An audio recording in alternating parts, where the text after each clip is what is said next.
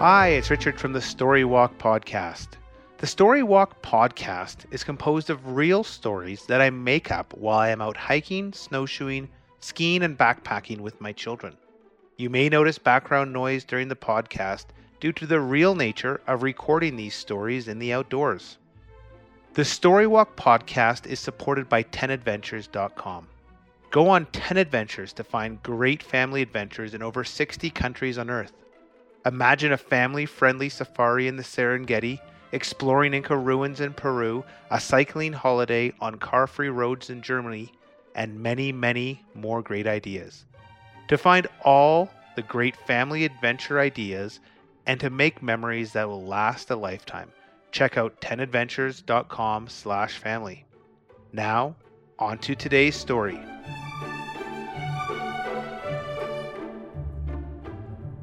Part 2 of the Detective Brothers.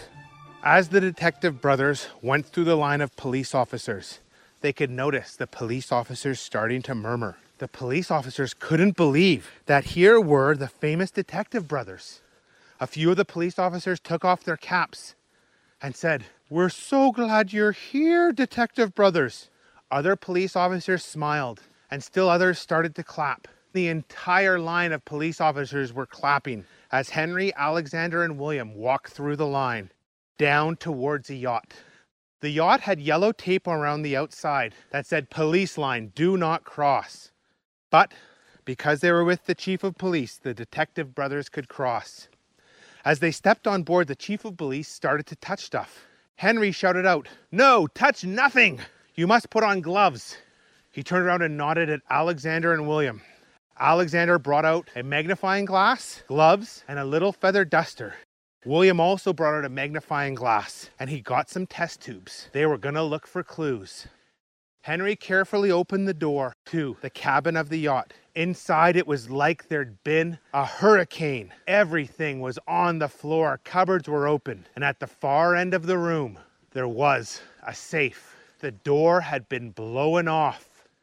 Alexander said, I didn't expect them to have blown the safe door off. How did they do this? They must have had very special dynamite. Henry brought out his laptop and started to type.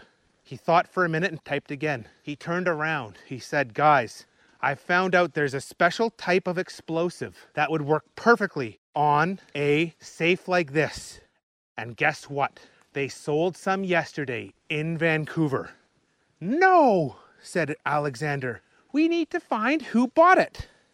Henry turned around and said, I already think I know. I hacked into the cameras at the explosive shop, and look who I found. They looked at Henry's screen.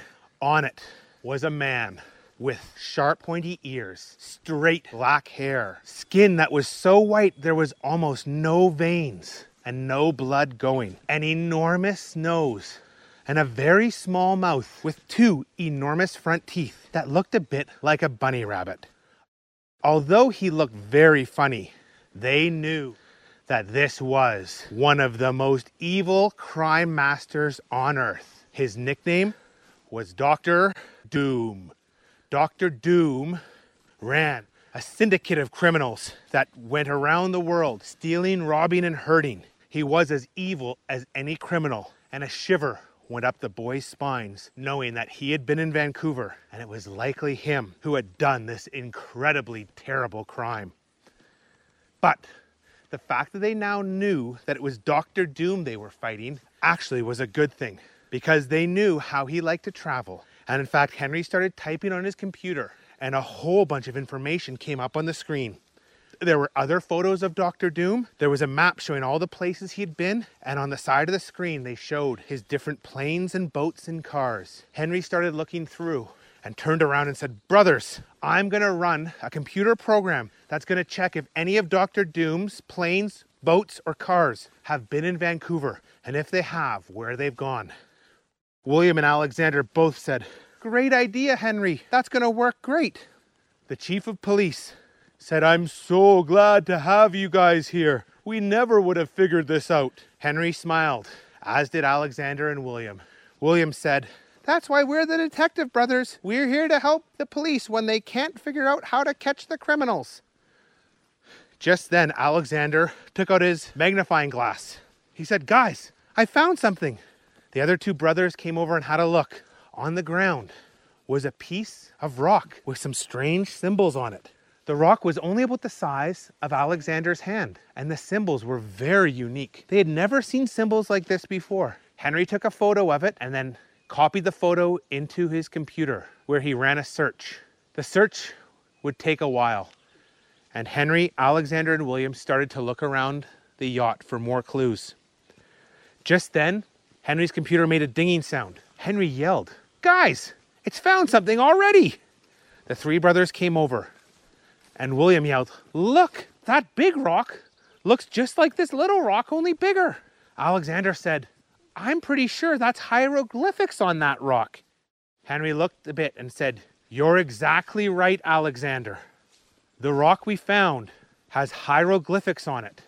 Hieroglyphics were how the ancient Egyptians wrote. This rock must have come from Egypt. William said, How would a rock from Egypt get on this boat?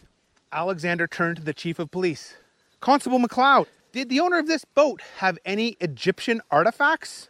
No, not that we know of. In fact, the owner of the boat had never left North America. Hmm, said Alexander. How very suspicious. Just then Henry yelled, I have an idea, brothers. What if Dr. Doom accidentally dropped this rock when he was stealing the diamond? William yelled, That's a good idea, Henry. I think that could have happened. When the explosives went off, it probably got pretty confusing and it could have fallen out of Dr. Doom's pocket. That's exactly what I'm thinking, said Henry. Henry went up onto the deck and started typing away at his computer. As he was typing, he got another ding. Brothers, come up. Dr. Doom's plane took off from Vancouver Airport just as we were arriving. What? yelled Constable McLeod. Yes, said Henry. I'm tracking the plane in air. It appears to be going to Egypt. Going to Egypt? said the chief of police. Why would it be going there? Henry looked up. He said, The only way to know why Dr. Doom is going to Egypt is if we go to Egypt as well. He looked at his dad and said, Dad, I found five tickets on a flight leaving in two hours for Egypt from the airport. Can I get your credit card to book them? Henry's dad looked at him and said, Uh, how expensive are the tickets? Henry looked back. Does it matter how expensive they are? We've got to go get Dr. Doom. Henry's dad said, If they're really expensive, uh, they might be too expensive. Just then, Constable McLeod yelled, I'll pay for the tickets, Henry. You are going to help us crack this case. If you don't go, I'd have to send my own men. Here's my credit card. Book those tickets, but book an extra one for me. I'm going to come and keep you safe. Henry bought one more ticket. Henry added one ticket, put in the credit card number, pressed the booking button, turned around and said, We're all good, everyone let's go to the airport because we're going to Egypt.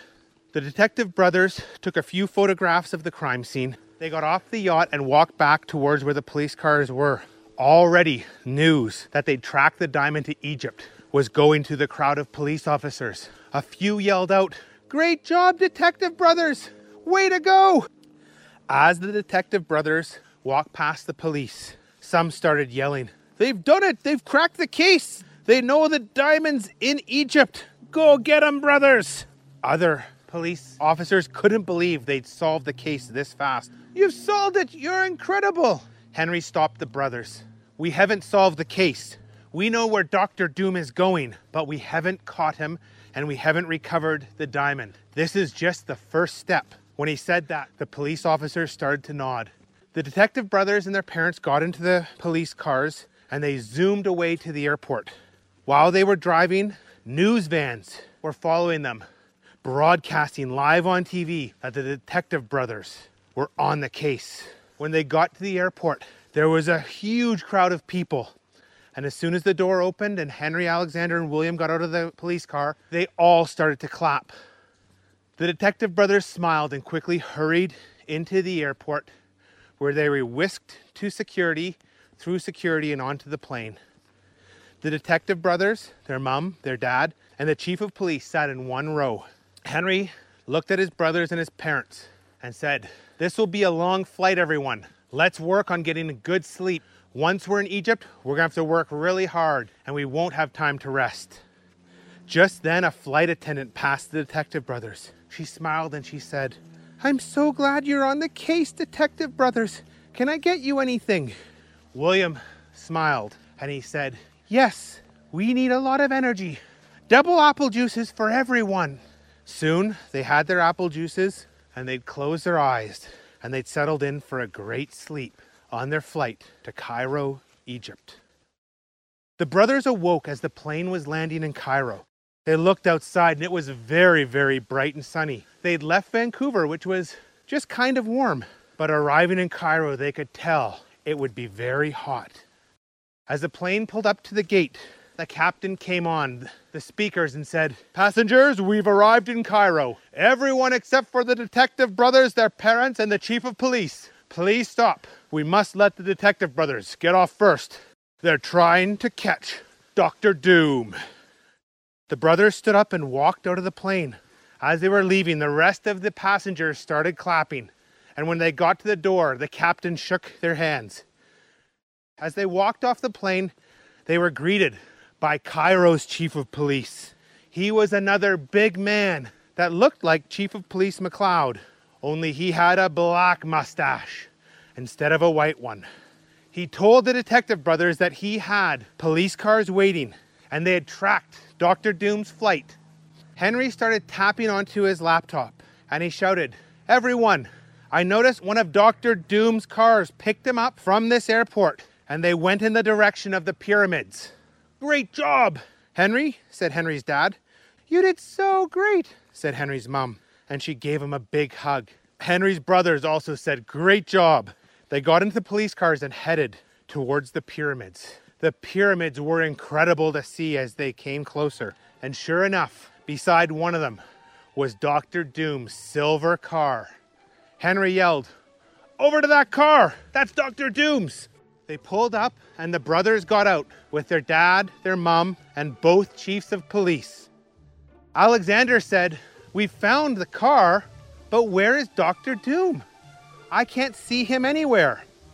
The chief of police said, There are many hidden rooms inside these pyramids. Let's see if we can find an entranceway.